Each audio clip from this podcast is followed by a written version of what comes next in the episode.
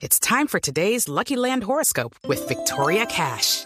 Life's gotten mundane, so shake up the daily routine and be adventurous with a trip to Lucky Land. You know what they say. Your chance to win starts with a spin.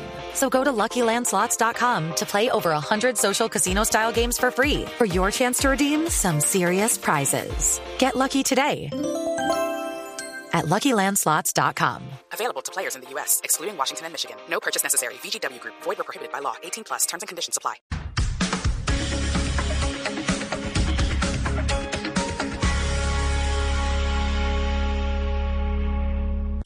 Una señal que se enlaza. Regiones conectadas a través de un dial. A partir de este momento, Oscar Montes, Ana Cristina Restrepo, Hugo Mario Palomar, Valeria Santos, Gonzalo Lázari y Camila Zuluaga analizan y debaten el tema del día. El tema del día. Colombia está al aire. Las 12 del día, 16 minutos. Seguimos conectados con ustedes aquí en Mañanas Blue cuando Colombia está al aire. Gracias por estar con nosotros en donde vamos a hablar de qué es lo que está pasando con la fiscalía. Es la gran pregunta que se hacen muchos juristas en Colombia y muchos ciudadanos, sobre todo por el caso de Sara Sofía. Saludamos especialmente también a nuestros televidentes, aquellos que se conectan con nosotros en la noche a través de Noticias Caracol Ahora. Y precisamente sobre la fiscalía, don Asdrúbal Guerra, hay noticia con la Comisión Nacional de Disciplina Judicial que ya empezó a investigar las irregularidades que permitieron la libertad de Carolina Galván y Nilson Díaz, que están siendo investigados por la desaparición de la pequeña Sara Sofía. Así es, Camila, pues será la Comisión Seccional de Disciplina Judicial de Bogotá el órgano que adelantará las averiguaciones de la juez segunda penal del Circuito Especializado de Bogotá, que para establecer si cometió alguna irregularidad al otorgar la libertad a los padres de la pequeña Sara Sofía desde inicios del presente año. es decir, que le van a hacer eh, caso a la Fiscalía, porque la Fiscalía pide que en su pronunciamiento, en su comunicado de prensa, se va en contra de la juez. Y entonces van a hacer una investigación en contra de la juez como lo, solicita la fiscalía. Fíjese que durante la audiencia del fiscal 71, Arsenio Velandia, fue el que le compulsó copias a la juez. Y en este sentido, acoge hoy la Comisión de Disciplina, la Comisión Nacional le dice a la Comisión Seccional de Bogotá, tome Aquí está el proceso. Ustedes, por favor, instruyan ese proceso e investiguen a la juez. Lo que no dice el comunicado y guarda silencio es qué va a pasar con los fiscales, porque después del acto legislativo del año pasado, recordemos que el Consejo Superior antes era el que investigaba a los fiscales. Hoy en día ya lo puede hacer la Comisión. O sea, acá no es solo investigación a la juez, sino también a los fiscales, porque aquí vamos a ver quién se equivocó. Correcto. Si la juez o los fiscales. Y no han dicho nada de los fiscales, fíjese no ha dicho nada. Entonces, el, oficio que hoy envía el presidente de la Comisión Nacional de Disciplina a la Comisión Seccional le dice, investigue solamente a la juez, pero no dice nada, como dicen, no han de, oficio, deberían abrir una investigación que también cobije a los fiscales para saber cuáles fueron los argumentos y si realmente no hubo precisión, como dice, en la imputación de la juez. Esto por un lado de la Comisión Nacional de Disciplina Judicial, entonces que ya empezó eh, Asdrúbal a investigar estas irregularidades. Vamos a ver qué pasa con los fiscales. Pero además otra cosa, hay un plantón a esta hora al frente de la Fiscalía para protestar por los errores de esta entidad que permitió la libertad de los dos principales sospechosos de la desaparición por ahora forzosa de la pequeña Sara Sofía. Allá en el lugar está Sergio Granda. Sergio, ¿qué está pasando hasta ahora en la Fiscalía? ¿Cuántas personas más más o menos están protestando por las falencias de la entidad. María Camila, muy buenas tardes. Pues eh, en este momento eh, se encuentran eh, alrededor de unas 15 personas. Aquí se encuentran algunos carteles que fueron ubicados frente al búnker de la Fiscalía. En ellos se lee Sara Sofía vive, te seguimos buscando en estos jardines que se encuentran precisamente frente a esta sede de la Fiscalía, la sede principal aquí en la capital de la República. Nos acompaña don Germán, que es una de las personas que está aquí en este punto. Don Germán, ustedes han venido desde el barrio Clas Roma, de otros sectores de la ciudad. ¿Qué le están pidiendo a la Fiscalía puntualmente? Bueno, ante todo le estamos pidiendo a la Fiscalía serenidad. Le estamos pidiendo que hagan las cosas como deben de hacerlas. Desde el principio este caso ha sido demasiado oculto. Desde el principio no han habido pruebas, hay dos personas que las dejaron libres anoche. Los únicos victimarios que hay del caso se confesaron culpables. Ellos son los culpables de la desaparición de Sara Sofía. y en este momento están libres. Anoche les dieron la libertad. ¿Todo por qué? Porque la fiscalía, como lo vemos ahora, y, la, y los jueces están en un encuentro, están en un choque, tienen unas rivalidades. Entonces ahora van a, eh, a mirar y a investigar a los jueces, a los fiscales y dónde quedó Sara Sofía, dónde están sus victimarios. Ya se escaparon, los dejaron salir, los dejaron ir teniendo los presos, habiendo confesado la desaparición. ¿Y qué pasa?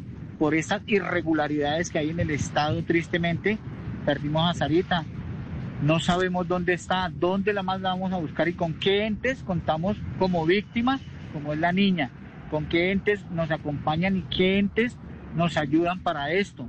¿Dónde están los entes? No tenemos ninguno, ni fiscalía, ni justicia, absolutamente nada. Triste ver esta rivalidad y que los que estén pagando sean las víctimas.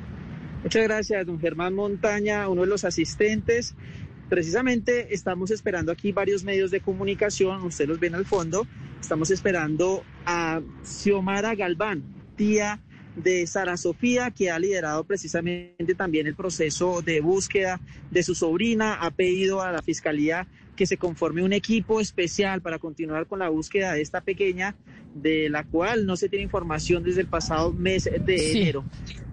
Pues Sergio, volvemos con usted en, unos instantes allá al frente de la Fiscalía en esta manifestación que se está llevando a cabo precisamente por los errores que ha cometido el ente investigador. A esta hora nos acompaña Santiago Tres Palacios, que es abogado penalista. Vamos a hablar con penalistas para que nos expliquen aquí si está bien el accionar de la Fiscalía cuando envió ese comunicado temprano, pues básicamente eh, acusando a la juez de ser la responsable de que los dos principales sospechosos de la muerte de Sara Sofía o de la desaparición, porque todavía no se puede afirmar que está muerta de la desaparición de la menor, quedaran libres. El abogado Tres Palacios nos acompaña eh, a esta hora. Penalista, bienvenido. Gracias por acompañarnos. Camila, muy buenas tardes para usted y para todos los que nos acompañan, especialmente a la audiencia. Así como usted lo dice, digamos que es lamentable las opiniones que ha levantado la Fiscalía General de la Nación, quien en mi concepto y por los motivos que en un momento estoy seguro dialogaremos, es el único responsable de la libertad de estas personas. Es decir, si, si hubiese que buscar algún culpable, la Fiscalía no lo tendría que buscar afuera de su institución. Pero, señor Tres Palacios, ¿es habitual esto que pasó con un comunicado de prensa de la Fiscalía en donde acusa a la juez y dice esta señora hay que investigarla porque por ella es que quedaron libres los, los imputados?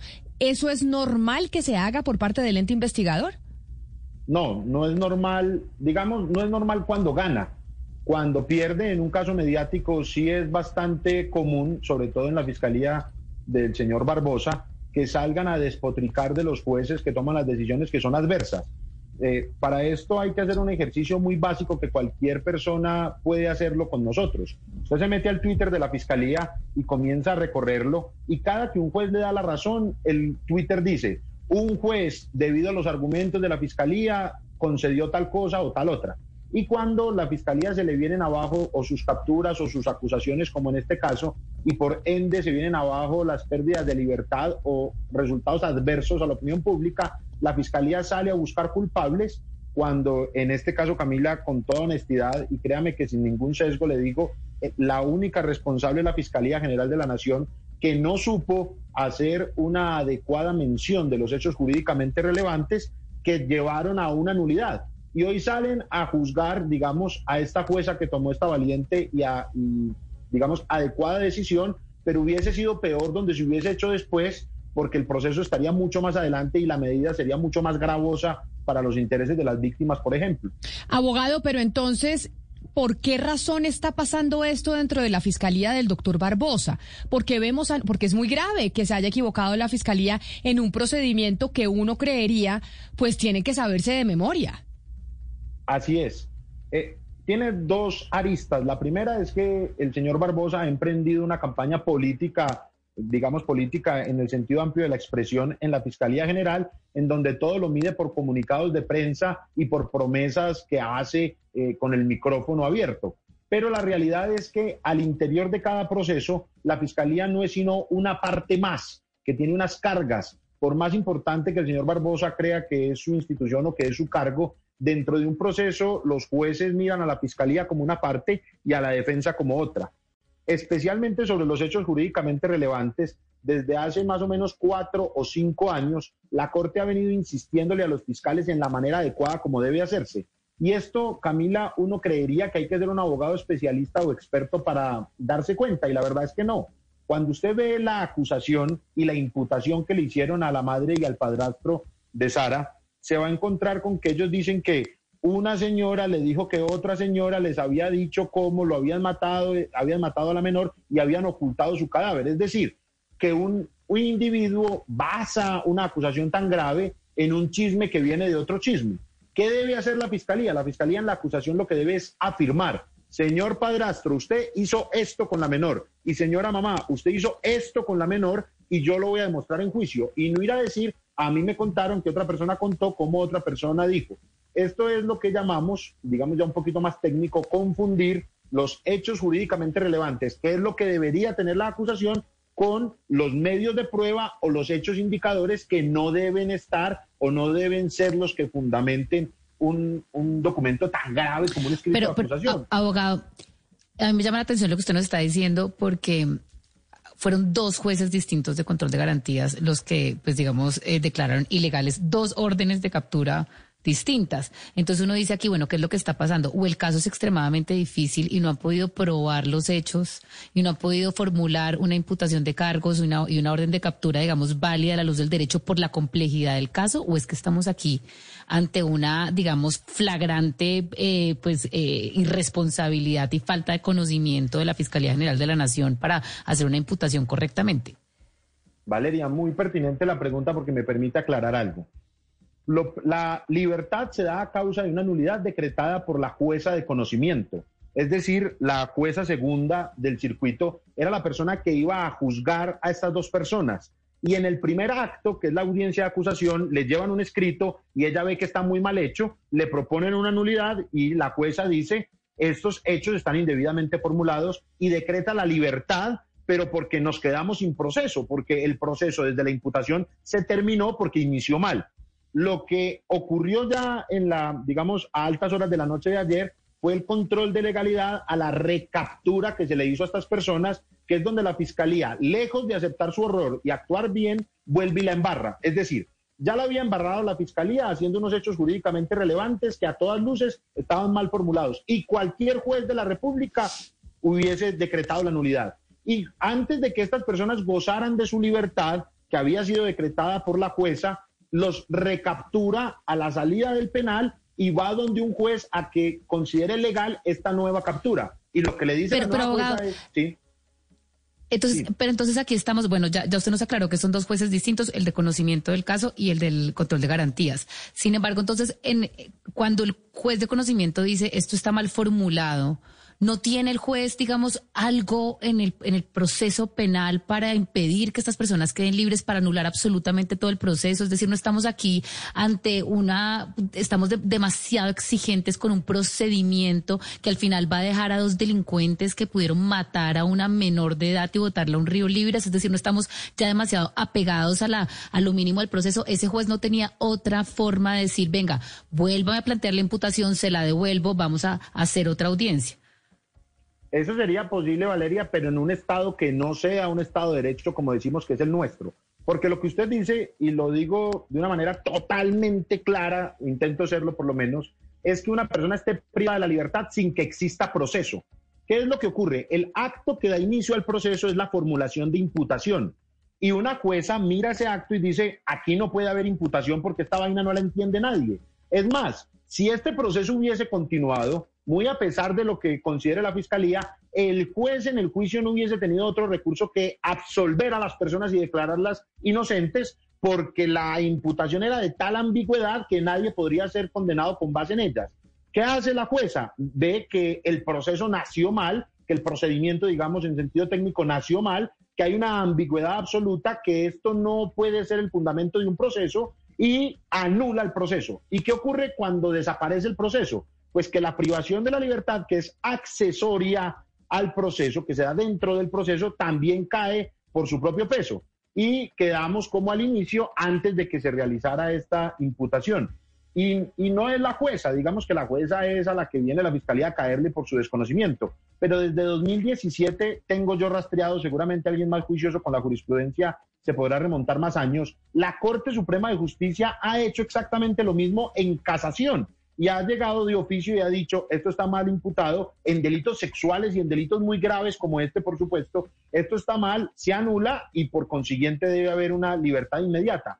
Y por y esto aquí ya viene una parte muy impopular, pero debemos decirla con absoluta franqueza, aquí lo único que nosotros podemos presumir es la inocencia de la madre de la menor y del padrastro del menor. Entonces, si la jueza anula el proceso, se queda sin proceso, la medida de la libertad debe restablecerse de manera inmediata porque la ley y la constitución le ordenan que presuma la inocencia de estos ciudadanos. Ahora entonces, para recapitular y, concluir, si dos personas que estaban privadas de la libertad en un proceso, proceso que desaparece y deben presumirse inocente, lo mínimo es el restablecimiento inmediato de su libertad. La fiscalía, ¿qué debe haber hecho?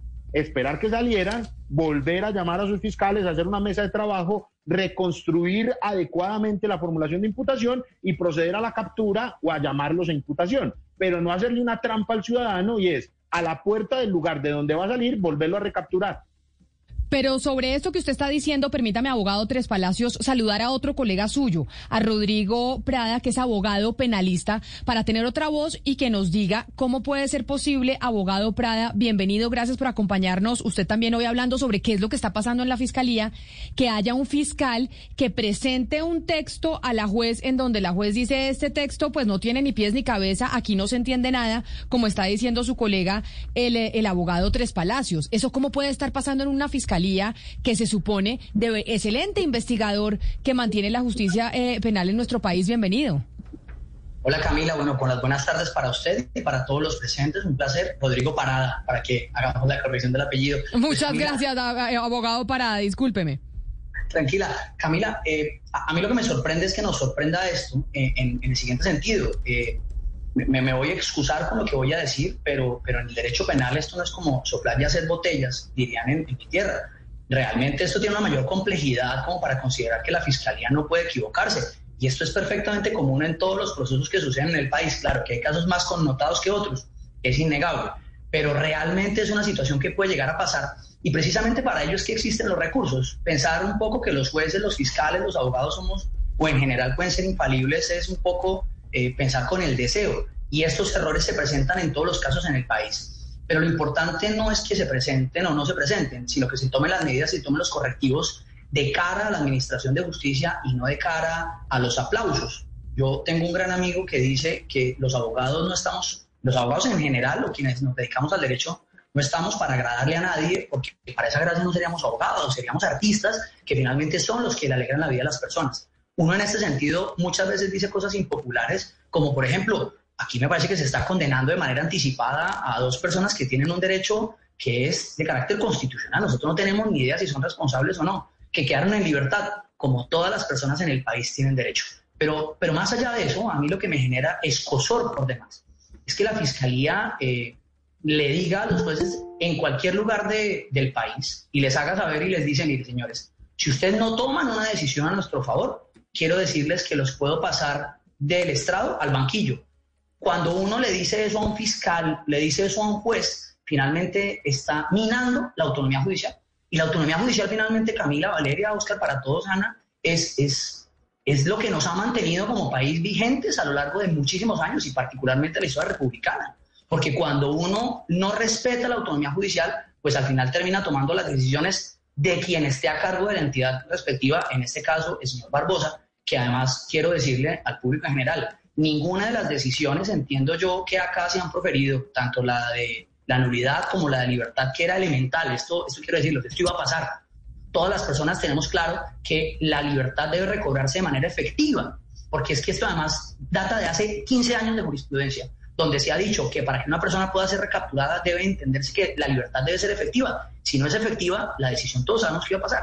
Pero lo claro es que yo no entiendo cómo, si nadie en concreto de la Fiscalía General de la Nación interpuso ningún recurso en contra de esta decisión, pues entonces aquí también quiero decirles que se hace necesario que esa compulsa de copias, si se entiende como una compulsa de copias, se extienda también al señor fiscal del caso, porque yo entiendo entonces que si el fiscal del caso no interpone ningún recurso y además después de ello viene una investigación en contra del juez, pues también debería estar el fiscal de caso porque habría omitido el deber que le corresponde de impugnar las decisiones correspondientes.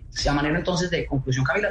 claro, usted dice, usted dice que el derecho penal es complejo y que esto no es la primera vez que pasa. Lo que pasa es que cuando uno ve que hay dos jueces que le revocan a la fiscalía esa, esa captura, uno, uno pregunta es, oiga, ¿será que tal vez hay una falta de directriz o tal vez hay una, una ausencia de política pública criminal? Que no tenemos una política pública que esté diciendo cómo se deben hacer los procedimientos y que este tipo de falencias no existan como lo estamos viendo en el caso de Sara Sofía, que entiendo que como ha sido un caso mediático, pues impregna un poco más eh, de presión. Pero ¿no será que lo que pasa es que acá tenemos falta de directriz dentro de la Fiscalía?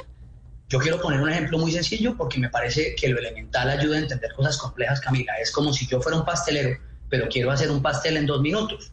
Pues básicamente puedo ser el mejor pastelero del país, el mejor pastelero del mundo, pero si en dos minutos no tengo ni siquiera para precalentar el horno, pues esto no va a funcionar. No, la política criminal del Estado no existe. Aquí hay una criminal política, eso sí hay que decirlo, pero no existe una política criminal estatal y más allá de eso, pues yo no puedo pretender darle a la comunidad una respuesta a los problemas a partir del derecho penal cuando ni siquiera hay tiempo suficiente para investigar, cuando no hay presupuesto ni siquiera para poder ejecutar actividades de cualquier tipo. Si yo no tengo claro hacia dónde voy, qué estoy haciendo, pues tomo decisiones de cara que yo considero que son populacheras, porque lo que pretendo es agradar al público con una gestión que al final lo que termina generando es esto, una falsa sensación de impunidad. Y aquí quiero decirlo, Camila, no hay impunidad en estas decisiones. Tomar decisiones a favor de los ciudadanos de cualquier nivel, eso es garantía, eso, es derecho en general. Aquí lo que no hay es impunidad precisamente porque estamos juzgando a dos personas con las reglas de juego correspondientes. Es que que estén en libertad provisionalmente no significa nada. Se está respetando una premisa elemental que a todos nos corresponde. ¿Qué tal que una persona vaya y me denuncie a la fiscalía y con eso la fiscalía tuviera que ir a solicitar una orden de captura? 44 millones de colombianos presos, porque en Colombia hay dos derechos fundamentales a manera de chiste, la vida y el derecho fundamental a denunciar. Todas las personas son denunciadas en algún momento de su vida y yo con eso no puedo entender que la fiscalía pueda actuar de manera acelerada. Eso no es posible. Pero entonces déjeme saludar a otro colega suyo para tener más voces de penalistas en nuestro país, doctor Francisco Bernate, bienvenido. Usted como presidente del Colegio de Abogados Penalistas de Colombia, gracias por atendernos y por estar con nosotros. Decía su colega, el doctor Parada, que tal vez puede haber un, pudo haber una especie de presión mediática hacia la fiscalía y la fiscalía actuando acorde a esa presión mediática y para recibir aplausos por un caso tan sonado en el país como el de Sara Sofía, por eso se apresuró y esa es la razón de su equivocación. Bueno, Camila, con las muy buenas tardes y muchísimas gracias. Un saludo para todos los amigos de Blue Radio. Y qué bueno que estén con nosotros el doctor Tres Palacios, el doctor Rodrigo Parada, ambos integrantes del Colegio de Abogados Penalistas directivos del colegio y que muestran la renovación del derecho penal en Colombia y la importancia que le damos a la pluralidad de ideas. Este es un caso muy mal manejado, Camila. Son unos hechos muy graves en los que la sociedad necesitaba una respuesta pronta y una respuesta digamos, satisfactoria. La Fiscalía General de la Nación no supo argumentar ante un juez por qué estaba capturando a estos dos ciudadanos. Entonces, un juez actuando en derecho le dice, mire, usted hizo mal su trabajo, le toca volver a empezar. Y estos señores quedan en libertad. Y cuando un juez da la orden de que un ciudadano tiene que quedar en libertad, esa libertad debe hacerse eh, real significa tomar nuestras propias decisiones. Voy por el sur o voy por el norte o por el oriente. La Fiscalía General de la Nación, viendo que la ciudadanía estaba inconforme, sale a cuestionar mediáticamente al juez, sale a decir que el juez se equivocó y de una vez ordena investigarlo, cosa que es manifiestamente improcedente, y de una vez solicita la captura de estos dos ciudadanos, sin decirle al juez primero que los ciudadanos estaban en la cárcel, luego cuál riesgo de fuga había, pero en segundo lugar, sin que esos ciudadanos nunca hubieran tomado sus decisiones. ¿Qué hace el juez? Lo correcto, entonces, ¿quién está actuando mal acá? La Fiscalía General de la Nación, que no tramita bien sus peticiones, que expone a los jueces ante los medios de comunicación, que genera terror en los jueces cuando los expone y cuando ordena investigarlos y cuando además no sabe que la, libertad tiene que materializarse. No hay que escandalizarse. Cítelos, los puede citar de hoy para hoy, a una audiencia para imputar los cargos y volverlos a meter presos. Eso era lo que había que hacer. Tomaba un día, pero es esa necesidad de generar resultados, de mostrar una eficiencia que termina desacreditando. Camila, ¿usted ha pensado hoy qué piensa el ciudadano de a pie? ¿Usted cree que es que el ciudadano de a pie dice, no, la fiscalía se equivocó y estas son las reglas? ¿O dice es que los jueces de Colombia son los bandidos que dejan a los delincuentes en la calle? Está pensando en lo segundo, más cuando ordenaron investigar al juez. ¿Qué daño le estamos haciendo a nuestra democracia con manejar el sistema de justicia a través de esta forma? Quedémonos ahí en ese punto del, nivel de exposición, que es lo que la opinión pública está mirando. Yo le quisiera preguntar al doctor Parada, usted decía que aquí no hay impunidad, pero cuando la gente ve, la opinión pública ve que se anula una decisión, que desaparece el proceso, que la gente queda libre, pues desde dónde se vuelve a retomar. O sea, ¿cómo se, cómo se justifica que todo, se haga todo eso ante la opinión pública? Y además que este no es el ah. único caso. Eh, o sea, este es porque es un caso muy visible, pero sabemos que no es el único caso. Yo, yo quiero responder eh, su pregunta con, una, con un ejemplo muy importante. Ustedes recuerdan hace muchos años en Bogotá que habían unos señores, unos padres de familia que fueron capturados porque supuestamente estaban accediendo carnalmente a sus hijos eh, y que eran parte de una especie de un rito religioso o alguna cosa por el estilo y que al final se terminaron dando cuenta que eran unos vecinos que los habían instrumentalizando. Esto mismo pasó con esos señores. Duraron presos una cantidad de tiempo y al final tuvieron que la misma fiscalía solicitar la preclusión. Porque al final de cuentas el proceso es progresivo, Ana. Yo no, yo no puedo entender que, que puedo sancionar a una persona simplemente con un escrito de denuncia o con una serie de declaraciones previas que se han radicado. Lo cierto es que no hay impunidad por una razón, porque la impunidad es falta de justicia. Y en este caso hay justicia en el sentido de que los jueces están verificando que se cumplan con todos los cánones. Esto es un poco decirle a las personas, mire, vamos a jugar un partido de fútbol, vamos a irnos a una pelea, pero vamos a hacer con las reglas que corresponden. Porque cuando yo lo que estoy haciendo es ejecutando, pretender administrar justicia sin respetar las reglas, se pierde lo que es la justicia, que es un símbolo. A, mí no me priva la libertad una, un, papel que dice que un juez dice que me priven de la libertad. A mí me priva la libertad es la confianza en la administración de justicia.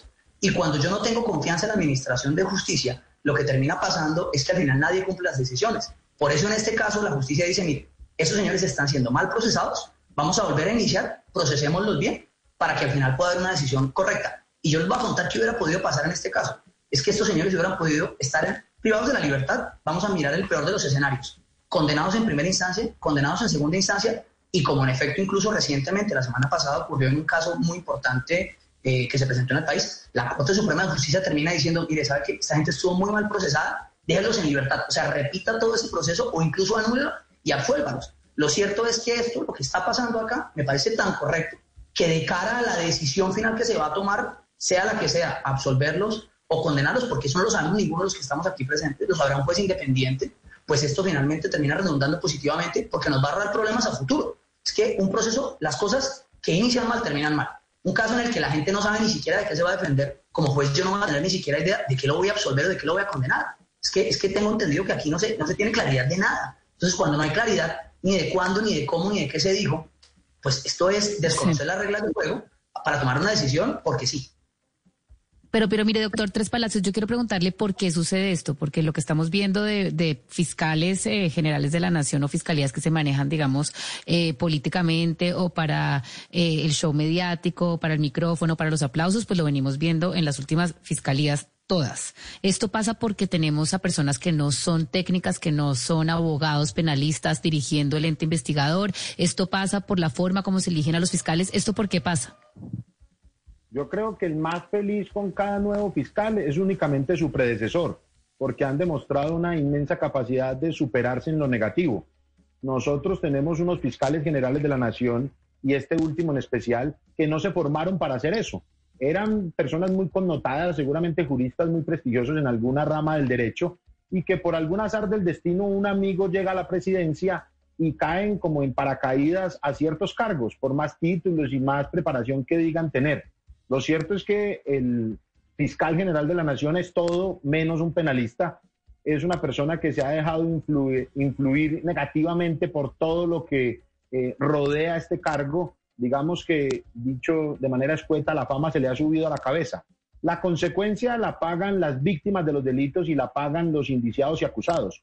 Y no solo por este caso de la menor, que es, digamos, muy lamentable y que muy doloroso, pero el manejo que se le ha dado a la criminalización de la protesta social ha sido desastroso. La cantidad de juicios orales que está perdiendo la fiscalía no hay quien lo soporte. La cantidad de procesos que se están iniciando indebidamente pues no tienen eh, digamos, antecedente alguno. Y hoy estamos ya viendo la peor de las noches, el momento más oscuro de la noche, cuando la Fiscalía en vez de decir, hombre, vea, llevamos tantos años sin saber formular hechos jurídicamente relevantes, hagamos unas comisiones de estudio, vamos a capacitarnos, traigamos personal eh, cualificado para, digamos, que nos capaciten y nos ayuden a mejorarlo. No, salen a amenazar con que van a perseguir judicialmente a los jueces.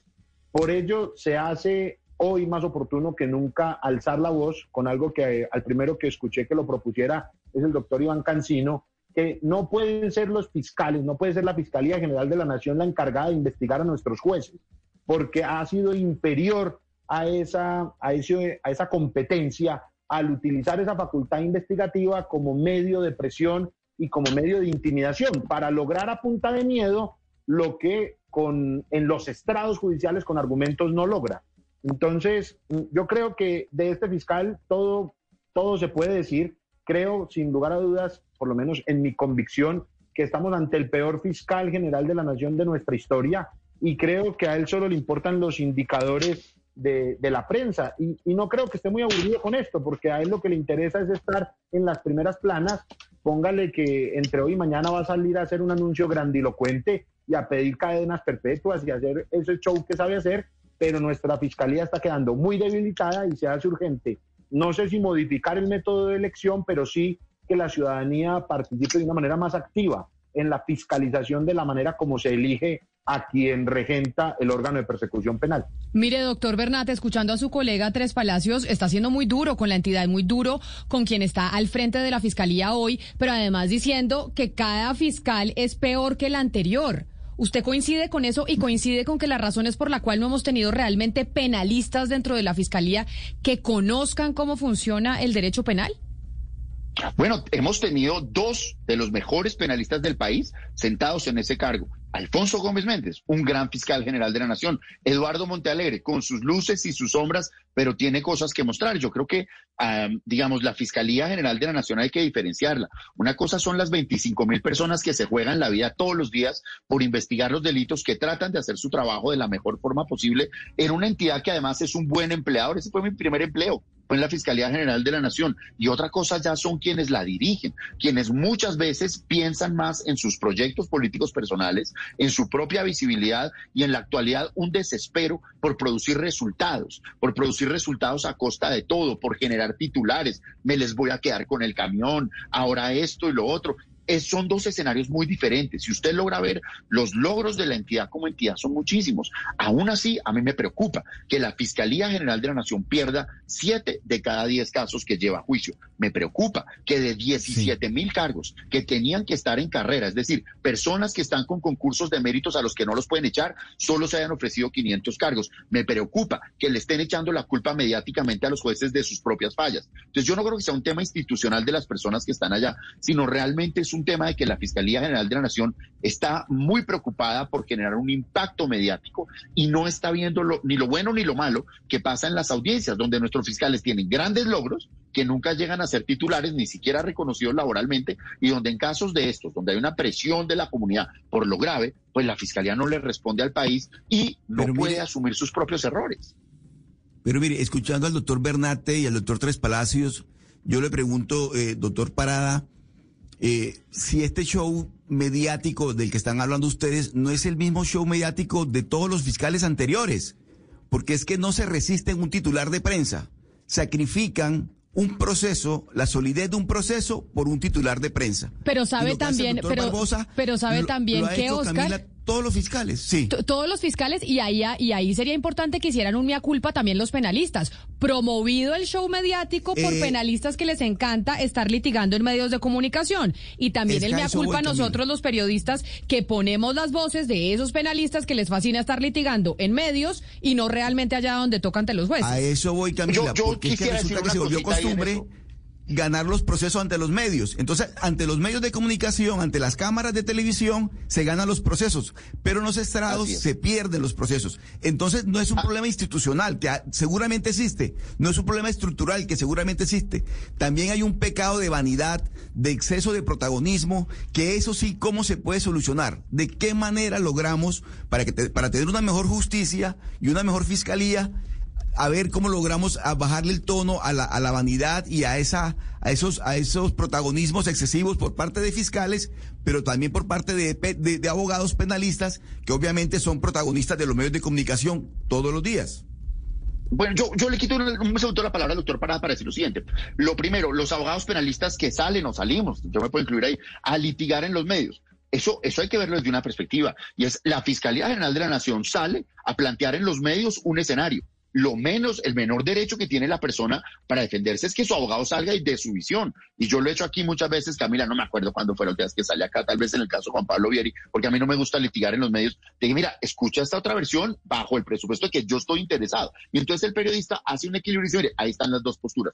Eso es válido. Lo que no es válido es utilizar los medios de comunicación para sentar una postura, para presionar al juez, para presionar. Yo estoy de acuerdo, eso no es válido, pero yo no critico que mis colegas o que yo mismo salga a los medios a defender una tesis bajo el entendido de que es una postura, insisto, en aras de la imparcialidad. Lo segundo, lo segundo, es eh, el que ya nosotros tres, Santiago, Rodrigo y Francisco, estemos hoy acá, hace parte de lo que hoy se llama la criminología cautelar, y es la necesidad de que abogados que se han preparado le expliquen a la ciudadanía qué es lo que está pasando para que la ciudadanía se forme un criterio. La fiscalía hoy está diciendo, mire, yo hice todo bien y un sinvergüenza juez, al que además hay que investigar, dejó libres a estos violadores, luego la culpa de que a usted lo atraquen es de un juez. Tenemos que salir, Rodrigo, Francisco y Santiago a decirle a la audiencia, la culpa no es del juez no me le van a caer al juez porque él hizo bien su trabajo. De manera que el ciudadano tenga un equilibrio. Los medios de comunicación sirven precisamente para que nos formemos nuestra opinión y es ahí donde tenemos que oír las dos voces y por eso estamos aquí y por eso nos colegiamos y por eso nuestro colegio hace comunicados, porque lo que quiere es ponderar las versiones que se dan. Ahora sí usted, doctor Parada, que le quito el doctor Bernate la palabra y la pregunta era para usted. No, yo, soy un soldado, yo soy un soldado. Aquí me aguanto, no tengo el problema. Mire, yo, yo voy a empezar por, por decir lo siguiente, y me encanta la culpa que hace Camila, y eso se lo tengo que valorar. Pero, pero voy, a, iniciar por, por, la primera pregunta de Oscar, y es, Oscar, yo aquí quiero citar a, a Héctor Abad Gómez, eh, una cita póstuma, por, por, supuesto, que en un texto de unas recopilaciones que hace poco hizo Héctor Abad Faciolince, dice que los políticos, y aquí también voy a incluir a los fiscales, eh, le, eh, trabajan a partir de pensar en la próxima elección y no en la próxima generación. Yo pienso que cuando uno se siente en cualquier cargo pensando en qué va a pasar después, pues termina tomando decisiones eh, convenientes. Quiero decirlo, no soy amigo de él realmente, pero quiero decirlo que la historia de este país en ese sentido, de una persona que yo realmente admiro profundamente, habría podido cambiar en manos de Jessy Reyes Alvarado, a quien la Corte Suprema de Justicia, eh, por infortunio creo, no le dio la oportunidad de ser fiscal general de la Nación pero es simplemente una mención porque me parece que aquí hay que pensar es en las próximas generaciones. Y segundo, hay un tema muy importante, Oscar, en punto a la responsabilidad que tenemos. Eh, esto va a ser muy popular y, por supuesto, en una eh, sentado acá virtualmente en una mesa de periodistas, pero yo creo que aquí hace falta, lo digo con toda franqueza, em, de que los periodistas, primero, estén colegiados y segundo, que exista una autoridad que discipline entre los mismos periodistas a los periodistas porque yo claramente creo que esto también es parte de la responsabilidad que tenemos todos y por supuesto que aquí podemos haber abogados de cualquier nivel, pero cuando un periodista sale y permite que se haga reportajes, porque con mucha tristeza debo decirlo, los abogados ya no solamente salimos a dar declaraciones en medios, sino a hacer reportajes para poder patinar nuestros casos, pues aquí la responsabilidad es del abogado, indudablemente, y también creo que es de los periodistas. Y me parece que, claro, uno podría pensar, entonces este abogado va a decir que ahora toca sancionarlos. No, no, pero yo sí creo que, que acá no nos dimos cuenta hace muchos años cuando el periodismo eh, se, se, eliminó la exigencia de la tarjeta profesional, eh, de la, de la habilitación profesional. Creo que se hizo un daño muy importante al, al periodismo en general, porque entonces hoy en día, con todo respeto, cualquier persona con Twitter es un periodista y eso sí creo que, por supuesto, lo que está haciendo es deslegitimando una labor tan importante de cara a lo que es hoy en día, no lo digo yo, lo dicen los grandes filósofos e historiadores de la humanidad, la era de la comunicación. En la era de la comunicación creo que el periodismo ya no es el cuarto poder, es el primer poder, y ahí creo que es la solución. Básicamente, eso es lo que yo creo. Ahora, pretender nosotros eh, desconocer que los abogados somos responsables, es, una, es una responsabilidad colectiva, y por eso acá les hablamos abogados, lo puedo decir por las quienes están acá porque los conozco, que no tenemos ningún interés en el caso, nada más que decir nuestra opinión respecto a un tema que es elemental. Esto que, esto que pasó con el caso de esta niña, que parece lamentable lo que le terminó pasando a ella y a los padres que están procesados, porque para todos es una lástima, esto es algo que nos tiene que poner a pensar en, en, en quiénes están a cargo de la entidad. Y termino esto con una manifestación que hizo el doctor Bernati es, a mí me parece increíble que de todas las plazas que están pendientes por someterse al concurso de méritos, eh, solamente la Fiscalía haya ofertado 500. Más allá de lo que me va a llover acá, rayos y centellas, la Procuraduría General de la Nación, concretamente con los procuradores judiciales, quiero decirles, cambió totalmente de cielo a la tierra cuando los procuradores judiciales salieron a ser elegidos por concurso. Hoy en día quiero decirles, me puedo apreciar de decir que hay excelentes procuradores judiciales, más allá de que no compartamos sus, sus posiciones, pero gente muy preparada. Y eso es propio del concurso de méritos, al que en Colombia le hemos, me excusan la expresión, mamá o gallo, y aquí también hay un responsable importantísimo, la Corte Suprema de Justicia, que muchas veces lo que ha hecho es desconocer los derechos que tienen muchas personas para poder acomodar a todas las personas que tienen ahí pendientes en, en los.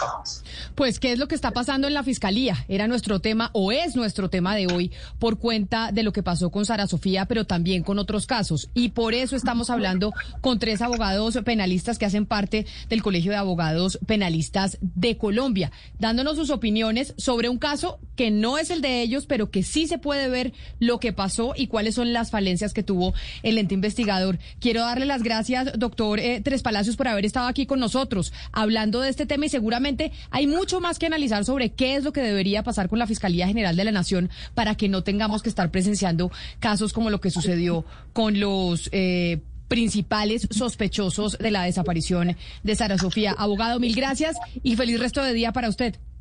Camila, Oscar, Valeria, Ana, un placer para mí, un verdadero privilegio y bueno, amanecerá y todo estará mucho mejor cuando haya más conciencia sobre la importancia de estos temas. Muchas gracias y a mis colegas que los admiro profundamente. Claro que sí, doctor Tres Palacios. Doctor Bernate, mil gracias a usted también, como siempre, por conectarse con nosotros, a hablar de esos temas eh, de derecho, pero sobre todo de derecho penal y de la fiscalía, en donde no es la primera vez que nos cuestionamos, bueno, pero ¿qué es lo que está pasando en la entidad? Porque sí preocupa que tengamos este tipo de noticias y sobre todo cuando se involucra a una menor y un caso tan atroz como el de Sara Sofía. Mil gracias. Gracias, Camila. Lo primero, Rodrigo, Santiago, yo somos padres. A nosotros nos duele mucho. No estamos defendiendo a este par de personas. Estamos defendiendo los derechos y las garantías. Y menos mal, el 15 de noviembre del 2019 nos unimos, ya somos 4.000 abogados penalistas de Colombia, que por lo menos damos una voz alternativa para crear conciencia sobre la importancia de defender los derechos y que cada vez esperamos tener más y más auditorio, porque lo que hoy eh, sucedió aquí, que es una adefesio, mañana puede resultar en la condena también de un inocente. Camila y a todo el equipo de Blue, muchísimas gracias. ¿Qué cantidad, doctor Bernate? ¿4.000 abogados que están afiliados al Colegio de Abogados Penalistas? ¿Ese es, ¿O ese es el total de abogados penalistas que existen en Colombia? Nosotros tenemos cuatro mil afiliados ya, ya estamos en 3.900, cada uno tiene que conseguir 10, eh, Tres Palacios y Parada están quedados en eso, eh, eh, Tres Palacios acaba de ser papá, está teniendo, está acaba de enterarse que va a ser papá, Parada está enredado en sus cosas académicas, no, no han cumplido, pero la idea es que yo pueda entregar esto con cuatro mil el próximo 31 de agosto de afiliados de afiliados eh, que reciben nuestros comunicados, que participan de esto. Único colegio donde no se paga una cuota de afiliación. Único colegio que sostiene aquellas familias que por culpa de la pandemia la están pasando mal. Único colegio donde nos apoyamos los unos a los otros defendiéndonos a través de más de 90 capacitaciones con los mejores penalistas del mundo. Un colegio que nace de la, de la idea de que hizo el doctor Antonio José Cancino y que nos congrega a todos más que por nuestras diferencias, por aquello que nos une, que es la defensa de los derechos humanos. Gracias, doctor Berrate. Un feliz día para usted y abogado eh, Santiago, no, Rodrigo Parada, mil gracias a usted por también haber estado aquí con nosotros, habernos acompañado y ahí entonces a conseguir los otros penalistas para que puedan pasar el límite de los cuatro mil, que hagan parte del colegio. En efecto, Camila, muchas gracias. Me cambió el apellido y el nombre, pero no importa. Yo estoy feliz aquí acompañado. No, yo, no, Rodrigo Parada, no se lo cambio, aquí lo tengo. Rodrigo Parada, es que a veces tengo yo una dislexia. Pero bueno, Camila, muy contento de acompañarles, los felicito por este gran programa y yo claramente me excuso. Siempre tengo que despedirme diciendo que yo hoy los saludo desde la ciudad que para mí es la más linda del mundo, que es Bucaramanga. Ay, un saludo, un saludo para Bucaramanga, Ana Cristina, si ve, porque no todo es en Bogotá, porque también tenemos abogados. Tres Palacios es Antioquia. Aquí estoy yo en Bogotá, nosotros tenemos todas las seccionales en todo el país, desde San Andrés, Amazonía, Orinoquía, todo elegido popularmente, estamos en toda Colombia. Ah, mejor dicho, Colombia está al aire, Ana Cristina, acá no abogados solo de Bogotá. Pura descentralización. Aquí se eliminó el bogocentrismo afortunadamente. Total, total. A nuestros abogados penalistas, mil gracias por haber estado aquí con nosotros hoy en Mañanas Blue hablando de qué es lo que está pasando en la fiscalía, porque sí de verdad preocupa lo que está pasando en esa entidad. A ustedes, nuestros televidentes en Noticias Caracol ahora, gracias por habernos acompañado como todas las noches y también nuestros oyentes a través de Blue Radio, gracias. Vamos a hacer una pausa y ya sigan con toda la programación de Blue Radio. Nos encontramos mañana. Okay, round two. Name something that's not boring. Laundry? Ooh, a book club. Computer solitaire, huh? Ah, oh, sorry, we were looking for Chumba Casino. That's right. ChumbaCasino.com has over 100 casino style games. Join today and play for free for your chance to redeem some serious prizes. ChumbaCasino.com. No purchase necessary. Full prohibited by law. 18 plus terms and conditions apply. See website for details.